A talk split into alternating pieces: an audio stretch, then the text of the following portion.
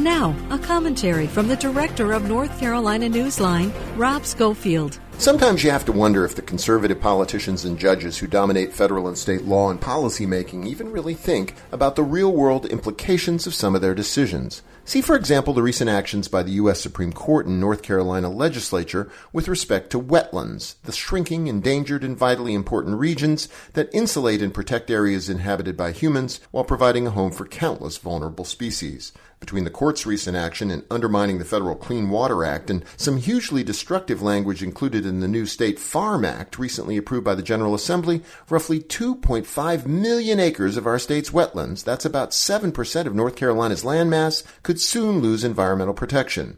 To his great credit, Governor Roy Cooper is trying to block some of this devastation. He vetoed the Farm Act last week, but that victory figures to be short lived if the GOP sticks to its recent pattern and overrides the veto. And if that happens, our kids and grandkids will pay the penalty for decades to come. For NC Newsline, I'm Rob Schofield.